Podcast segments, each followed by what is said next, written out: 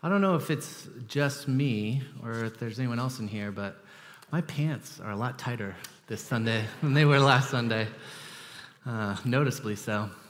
Um, it was really, it, it's so fun, um, you know, getting to dedicate uh, our youngest boy up here. Uh, we've gotten to dedicate all of our kids up here. Um, and so, well, not up here, but at this church. And um, it's just been a privilege to be a part of this church and to see him getting older and older. Um, you know, he's seven months old now. Um, last, last service, I said eight months, but I was wrong. Um, and so, uh, you know, it's a dad thing. Can't always keep track. Um, but one of the things I do remember uh, very vividly was finding out about uh, our youngest, Ezra, uh, that he was going to be born into this world. Because he was what uh, we call a surprise baby. Um, you know, it, it, was, it was actually an interesting story. I, after church, uh, it was a Sunday after church, I got home, I had some food, uh, I was about to relax, and I went into the bathroom, and I walked in, and sitting on the toilet was this little stick. And I picked it up and looked at it, and my wife, I had no idea she was even feeling anything. Um, she had just picked this thing up on the way home from church, and uh, she had not even looked at it yet. Uh, she had gone to the bathroom, gone somewhere else, and then I walked into the bathroom, and I pick up the stick, and I was the first person to know. This is the first time with all of our kids. I was the first person to know. Uh, and he was a, a, bit of a surprise, and we were super excited about it. Um, but the reason I tell you that story is because the, the, what we're talking about today is another father who's even more surprised than I was to know that there would be a baby coming. Um, today, we are going to be talking about Joseph. We're starting a new series for Advent on the characters of Christmas. And so each week, we're going to take a different look at um, one of the characters in this Christmas story. So you know, the shepherds and angels, uh, Mary, Joseph, um, the, the wise men, and, and we're going to take a look at them.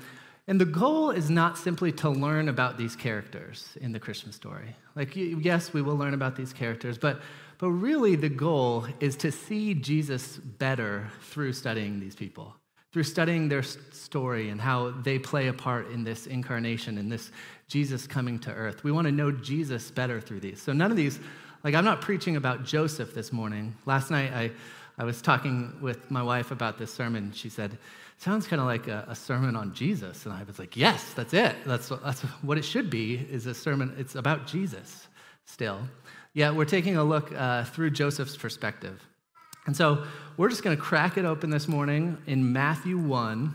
That's where we're going to be most of the morning. Matthew 1 in verse 18 is where we're going to start. Before we do, I'm going to pray for us. Lord, would you just reveal yourself to us this morning? Would you help us to know you more deeply and to love you more at the end of this morning? It's in your name we pray. Amen. All right, Matthew chapter 1, verse 18 says this This is how the birth of Jesus the Messiah came about.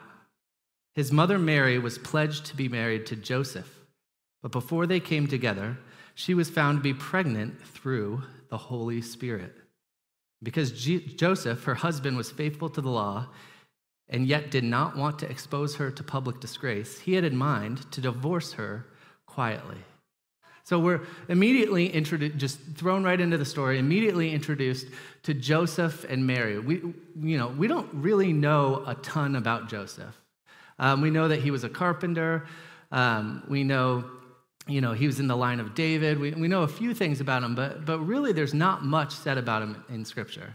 And he's kind of this overlooked character a lot of times, even in, in, in, the, in the Christmas story, right? As we sing these Christmas carols, we sing things like Silent Night, where it's round young virgin, mother and child. And like we don't say and Joseph, right? He's kind of like the bystander, but he's more than just a bystander. He, he uh, has a very important part to play in this story. And he is set to marry this woman, Joseph, or not Joseph, this woman, Mary. And Mary is probably about 14 years old. That's about the age that girls 2,000 years ago were betrothed, where they were engaged to be wed, right? Which sounds crazy nowadays. Uh, I don't know if anyone's 14 in here, but right there. Yeah, that's wild. That's too young. Um, but she is betrothed to be married. Now, we don't use that word betrothed very often, um, but a betrothal is, is kind of like uh, an engagement, but a little more serious. It's like a step up from an engagement. And so, you know, nowadays, a man would find a woman that he falls in love with, and he would, you know, date her for a few years, and then get engaged, and then, you know, then, all, and then they would get married after a few more years or a few more months, however it works, right? But for this, it was parents who met up, and they said, "Our kids are getting married," and so it was arranged marriages most of the time. Um, and they would say, "Okay, your son's marrying my daughter. They're, that's good. They're betrothed." And so there would be these even documents that they would sign. It was this legal binding agreement. Okay, our kids are going to get married. Now, they weren't technically married yet, but in order to break up a betrothal, you, it, it, was still a serious matter. You still had to get a divorce in order to break a, a betrothal. You know, nowadays, to break an engagement, you just you know, text them and say, sorry, it's off, right? But back then it was, it was much more serious. You had to present papers. It was, it was a serious divorce. And so Joseph, he is ready to get married to this girl, Mary, and he finds out that she's pregnant. Now, the Bible doesn't tell us how he finds out she's pregnant. I don't know if Mary came to him and tried to explain what happened. I don't know if you know he just noticed that she was starting to show a little and he was like that's not good. Uh, but we do know that joseph is like that's not mine. That you know it's impossible. Not my child. And so the bible says that he was faithful to the law and he didn't want to disgrace her publicly. He didn't want to heap on this disgrace. Really there was kind of two options uh, that, that you could go down in this kind of situation back then, 2,000 years ago. Uh, and both were not good for Mary. The first would be that the husband wants to heap on the disgrace, that he wants to expose her publicly, that he wants to make a, mockery of her, right? And it was such a serious offense, actually, in Deuteronomy 22. You could be put to, to death for doing this, for, for having, getting pregnant when you're betrothed to someone else. That was, that was punishable by death. Now, that normally wouldn't happen, um, especially with Rome in, being in power, but it was a very, very serious thing. And so Joseph, he doesn't want to heap on the disgrace. He, he wants to do this thing quietly. Um, you know, he's a good guy. And um, either way, though, she's going to be disgraced. Let's be honest. At some point, she's going to have the baby. There's no guy around. And people are going to find out. And, and for a Jewish woman 2,000 years ago to have a baby outside of wedlock was practically a death sentence. I mean, you, you were on your own, you were ostracized, everyone looked down on you. You know, there, you would never find another person to marry. Uh, you know, you would just be an outcast. So Joseph finds out she's pregnant. He knows it's not going to be good for her, but he knows also it's not his. We continue in verse 20. And it says, after he, Joseph, had considered this, an angel of the Lord appeared to him in a dream and said, Joseph, son of David, do not be afraid to take Mary home as your wife, because what is conceived in her is from the Holy Spirit. She will give birth to a son, and you are to give him the name Jesus, because he will save his people from their sins. All this took place to fulfill what the Lord had said through the prophet The virgin will conceive and give birth to a son, and they will call him Emmanuel, which means God with us. It's interesting. Almost every time an angel appears throughout Scripture, the first thing they say is, Fear not, or don't be afraid right? Because when an angel shows up, usually people are shaking in their boots. They're just, you know, peeing their pants. This, like, this is so great. This is so beyond me. I, like, woe is me. This thing, you know, just so fearful. Well, what's interesting here is the angel doesn't say, don't fear me or fear not, period. He says, don't be afraid to do something. Don't be afraid to take Mary as your wife. Now, why would he be afraid to take Mary as his wife? Well, if he decided to take Mary as his wife, that means the disgrace that she was going to face, that that, that, that ostracization, I don't know how to say that word, that she would face, all, all that guilt, that shame that she would face, that would be on him too now. That he would be participating in it. Everyone would look at him and think, You're the one who did this. I mean, they could try to explain it away. People probably aren't going to buy it, right? Uh, you know, they could get married really quick, but people are going to do the math. People do the math nowadays, right? Married in June, baby in December. That doesn't add up too good, right? So um, th- this is this is what he tells them. Don't be afraid. Don't be afraid of what other people are going to think about you. Don't be afraid of how you're going to be ostracized, how you're going to be cast out. This is God. This is God, the Holy Spirit has put this baby there. This is God coming to you. And he gives two names, two titles to this baby. This angel gives two titles to the baby. The first one uh, is Jesus. He tells him to call him Jesus. And the second is Emmanuel, as, he's, as this scripture is quoted um, from the Old Testament. And so I want to take a look at both of these names and, and what they reveal to us about who Jesus is. We're going to do it backwards. We're going to take Emmanuel first. And Emmanuel, which the, the scripture tells us means God with us. And so, what, what is being said here is that this baby, this tiny little baby, is going to be God. Uh, like for us to hear that, it's not so big of a deal, but for someone 2,000 years ago in a Jewish culture to hear that God was going to not only take the form of a human being, but take the form of a baby would have been the most wild thing that they could have heard. This, you know, other societies uh, would, would think, okay, yeah, God could come down and, and you know, the, the Greek gods, for example, they would always come down and they, they weren't holy, right? They were just like more advanced humans. They, they messed up, they, screw, they screwed up too, right? But God, the holy God of Israel, for him to take the form of a human was absolutely mind boggling. And over and over throughout Scripture, actually, Jesus affirms this that he is God. We see this in John 8 when he says, Before Abraham was, I am. And he, what he's doing there is he's quoting the Old Testament where God reveals to Moses who he is. He says, I am. And Jesus says, I am. And then the Pharisees want to kill him. The people want to kill him because they're, they're realizing what he's saying. He's saying he's God. We need to kill this guy. Right? We see it in Mark 2. He heals a paralytic man. And he tells him that his sins are forgiven. And the Pharisees are so upset because no one can forgive sins except for God. That's why he's actually killed at the end of the day, is because these claims that he is God.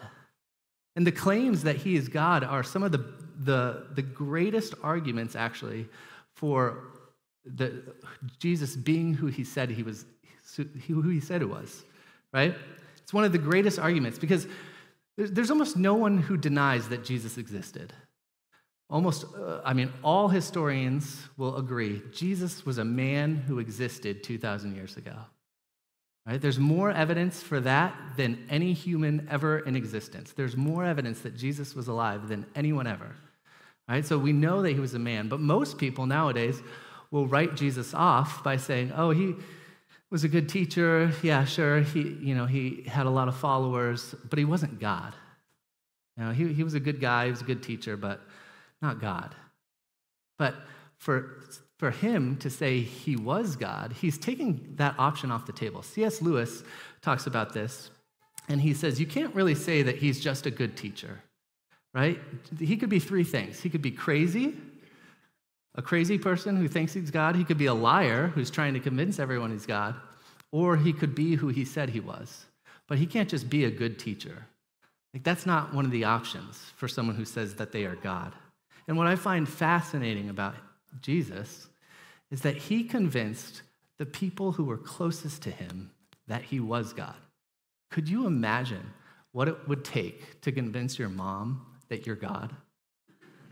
It would, uh, I mean, apart from an angel showing up and telling your mom that you're God, there's nothing that's going to convince her, right? Or your siblings or your best friends. How are you going to convince the people you're closest to that you're God? Yet all the people closest to Jesus thought he was God because he was who he said he was. Not only is he God, but he's God with us. He wants to be with us. And this is the whole point of Christmas that God, as John 1 says, God put on flesh and blood, that the Word became flesh and dwelt among us, that Jesus was God in a body. He came to be with us. Philippians 2 says it like this that he, Jesus, being in very nature God, did not consider equality with God something to be used to his own advantage. Rather, he made himself nothing by taking the very nature of a servant being made in human likeness. See, it's possible to know about God and to not know Him, to be with Him in this close, intimate way. Um, you know, Jared loves the Suns. I love the Suns, but not even half as much as Jared loves the Suns. And he knows a ton about Devin Booker right? He knows how tall Devin Booker is. He knows where Devin Booker went to college and probably middle school and elementary school. Like he knows everything about Devin Booker. But Jared doesn't personally know Devin Booker. As much as he would love that, like if he walked up to Devin Booker, uh, he would have no idea who Jared is. Right? Some of us with, are, are the same way with God, where we, we know all these things about him you know, we can sing songs about him, we could quote scripture about him, but have we been with him? He's a God who desires to be with us. In Spanish, um, there's two words to describe to know. Uh, I don't know if anyone's good with Spanish in here. I was a Spanish minor. Um, but there's two words, saber and conocer, to know. And saber is to know something, like to know information. And so you can saber something, but conocer is to know someone. Like you, pers- you know that person. You know, and I think the problem with some of us is we saber God. Like we know all the things about him, but we don't know him intimately. We haven't spent time with him. And he desires to be with us. And so uh, he's given this name, God with us, Emmanuel. But then he's also told by the angel to name this baby Jesus, to name him Jesus. I think it's interesting. Joseph doesn't get to name Jesus, right? The angel tells him what this baby's name already is. Right? So normally a parent gets to name their kids. You, you bring them into the world, you name that kid. But this, this baby's different. This baby already has a name. His name is Jesus. So you're going to call him by the name that he already has. I think so many of us would love to be able to name Jesus in a sense, to give him his identity. That's what naming someone 2,000 years ago was all about. You're giving them this identity in their name. This is who they would become, this is who they are, right? We would love to name Jesus. Like, all right, Jesus is all about making me more successful, and Jesus is all about getting me uh, more money. And, and, you know what? Jesus, uh, he already agrees with everything I believe. Like that's the that's my Jesus, right? I get to name Jesus, but the truth is Jesus is the one who gets to give us our identity, not the other way around. We don't get to name him. Neither does Joseph. Um, Jesus, the, the, the name Jesus, is actually the Greek version of the name Joshua, which means God saves, Yahweh saves. That's what it even tells us in this verse that Jesus uh, is called this because he will save his people. It's funny, um, our, our five year old, he started praying at dinner every now and then when we asked him to pray. And he started saying this thing. Uh, he said it once, and uh, then now he said it over and over. Every prayer, he starts off this way now. He says, God, thank you that you are the Savior. And we were like, that is so cute that he, like, where did he even, I didn't teach him this word. Like, good job, Sela and the children's ministry here. Like, you guys taught him this, you know, like, such theologically rich. And, and then I realized, like, wait, does he even know what Savior means? And so I, I had to explain, like, what does it mean to be saved from something? And, you know, we see this, the, the slogan almost Jesus saves, Jesus saves. You can see it on billboards and things like that. And it's so true. Jesus saves, but what does he save from? Right? This verse tells us that he, to give him the name Jesus, because he will save his people from their sins. He doesn't simply save us so that we can have a better life. He doesn't simply save us to make us more happy. He saves us from our sins. And then that begs the question what is sin? I think one of the best uh, descriptions I've heard uh, of sin is missing the mark. It's an archery term that you know you're shooting at a target and you're not hitting the target. You're missing the mark that God has set out for you. Romans 3:23 tells us that all have sinned and fall short of the glory of God. Every single one of us has this sin. That there's no one righteous. Romans 5:12 says that as sin entered the world through one man and death through sin, in this way death came to all people because all sinned. We all have this problem of sin. We're all in this rebellion against who against God, the God of the universe. There's this uh, back in 1910, there was an article in the Times in the, in the paper where they sent out a question to a bunch of writers and thinkers to answer and, and send back into the paper. And the question was this uh, What's wrong with the world? And so all the writers and thinkers had to th- come up with an answer to what is wrong with the world. And G.K. Chesterton, um, the theologian, was one of the people that was selected to do this. And he wrote in famously, and he said this Dear sirs, what is wrong with the world? I am. Yours truly, G.K. Chesterton. I am. See, the problem is not just out there. It's not that uh, everyone else. The problem is in here. It's in here, in my heart. It's, we aren't sinners because we sin. We sin because we are sinners. That's who we are. You might have heard it described like this that there's this like God-shaped hole inside of us that we're always trying to fill with all these different things, with success or money or fame, whatever it is, you know, media or whatever it could be. We're trying to fill this thing inside of us, and it just never seems to satisfy. We can live our whole lives just trying to numb and, and to not feel this God hole within us. And Romans 6:23 tells us that the wages of sin is death. That what we've earned, our payment for this, this rebellion is death. And not just death at the end of our lives, we're all going to die, right? But, the, but this eternal death, this eternal separation from God, hell. But the, the second half of that, this verse is the good news. But the gift of God is eternal life in Christ Jesus our Lord. You've probably heard this verse before if you've been around church at all. I think it, the problem with verses that are so familiar to us is that it can lull us to sleep. Like this should change everything for us. That there's a free gift of eternal life in Christ Jesus. Romans 5 8 tells us that God demonstrates his own love for us, that while we were still sinners, Christ died for us. We've heard this before, maybe. I, I, used to work in Tucson with a bunch of kids that went to private Christian school, and they had heard this message over and over, and it was almost as if they were like inoculated to this message. Like they just heard it so many times, and, and it just didn't mean anything anymore. And it was like trying to wake someone up. Like, this should change everything for us. When I was uh, at that church, the first camp I took these kids to uh, was a youth camp in California. Now, first day we got there, we go into this leader lounge, and uh, the camp kind of gives all the leaders like the down low on what's going to go on, and they say, hey, you can come hang out in the leader lounge if you need to. There's coffee here, there's sunscreen here. You know, if you just need a little break, come out, come over here, grab what you need. And I'm like, great, that's awesome. I definitely am to need some coffee. Um, so later that day, I go in there, I grab some coffee, um, and I start, I'm, I'm not feeling great. Um, next day, I wake up, I have this horrible headache.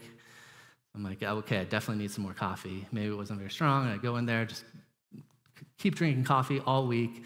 And I'm, I'm thinking, gosh, I'm sick. Like, something's wrong with me. But at the end of the week, one of the, the leaders of the camp let it slip that it was actually decaf coffee that they were serving us all week.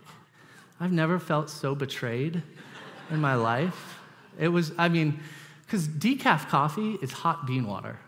I mean, it is just like something to warm your hands with. It, it tastes a little bit like, you know, it, it looks like coffee, it tastes like coffee, but it has none of the real power of coffee, right? I think in the American church, we've decaffeinated Jesus. We've taken out all the things that are, you know, difficult and we, that we don't like, and we've, in a sense, taken out the power. We can't, you can't come into the presence of Jesus and leave the same way. Not the real Jesus, not the Jesus that, that Scripture talks about. There's two men after Jesus dies and is resurrected that are on this road to Emmaus. And they're talking about what just happened with Jesus and how he died. And there's a third man who shows up. We know this, that it's Jesus that shows up, but these two men don't recognize him immediately. And so they talk with this man on the road, they open the Bible together, um, they, they talk about scripture, they get to this place and they break bread together. And when they break bread together, all of a sudden they realize wait a second, this is Jesus. Th- this is the Jesus who died on the like this is him. He's back. And they have this line in there that they say, they say, like, we should have known. Didn't you feel your, our hearts burn within us as he talked with us on the road? Like something within us came alive when we were with him. When we're with the real Jesus, you can't leave the same way you came. Something comes alive when we have an encounter with the real Jesus. G.K. Chesterton also says this that the Christian ideal has not been tried and found wanting, it has been found difficult and left untried. It's a difficult thing to follow Jesus. Jesus calls us to take up our cross and follow him. Uh, uh, that's a thing of torture. And he tells us to, to go and follow him. This is a difficult thing. And I think oftentimes in my life, I've left Jesus untried. I've left, uh, and he wants all of me. He doesn't want little pieces here and there. He wants my whole life, all of me. It's interesting what Joseph does at the end of the story in Matthew. It says, When Joseph woke up, he did what the angel of the Lord had commanded him, and he took Mary home as his wife. But he did not consummate their marriage until she gave birth to a son, and he gave him the name Jesus. When Jesus comes into our lives, it's never going to be the same. Right? Joseph is completely changed. He was planning on divorcing Mary. He was planning on getting out of there as fast as he could. And now all of a sudden, he's taking her as his wife. He's, he's obeying what God has called him to do. Right? It, suddenly, it, it doesn't matter that all the shame is going to be heaped on him. It doesn't matter it's going to make life harder. Right? He, he's going to obey God. He probably doesn't know all that it's going to entail to do this right? But he's taking the step that he's called to. He's being obedient in what God is calling him to do. Um, when we had our, our first kid, Judah, that it changes everything. Like I, I remember seeing him in the first time in the hospital, and then one of the things I really remember is, you know, after being at the hospital for two days, it was discharge time. They hand you the baby, and you're thinking like, I'm not ready. For, like, please, you do it. I don't know what I'm doing here. And we get down to the to the bottom, and I pull the car up, and I get the baby, and I'm trying to get him in the car seat, and I can't. I cannot figure it out. And I kid you not, it takes a, a more than 20 minutes to figure out how to get this baby. And I'm putting the baby in the car seat, and I'm trying to pull straps, and I, I'm, I'm a, I did engineering in college. I should be able to figure this out. And I'm getting so upset. There's a guy behind me smoking like at the entrance to the hospital. And so Sarah's freaking out, like, our baby's gonna get smoke in his lungs and who knows what's, you know. And so I'm like watching YouTube videos while I'm trying to do this thing. And I realized two things in that moment. That first off, I had no idea that like what was coming. But the second thing I realized was that life was never gonna be the same. When a baby comes into your life, like your life is never the same. A baby changes everything. It's true for Joseph, but this baby that came into Joseph's life didn't just change his life, it, it changes all of our lives as well. I think Christmas, it deserves a response. For 33 years, the world had Emmanuel, God with us. And yet we can still have Emmanuel. We can still have God with us. The Bible promises that those who knock will find, or, or the door will be opened, that those who seek will find, that those who ask will receive. And so I would beg you this morning to ask and knock and seek. See what you find. See, God wants to be with us. What happens when we take a little time to be with Him? When we see what He, he has, if we would spend time in His presence? Let's pray. God, we thank you that you want to be with us. That you would even come to rescue us is beyond our ability to comprehend. That the God who created everything became a baby and died for us on a cross so that we could be made right is the greatest gift we could ever be given. Lord, I just pray that we would experience Emmanuel this Christmas season, that we would experience what it is to be with you, that we would see that you are the one who saves, that we would put our faith in that alone. It's in your name we pray. Amen.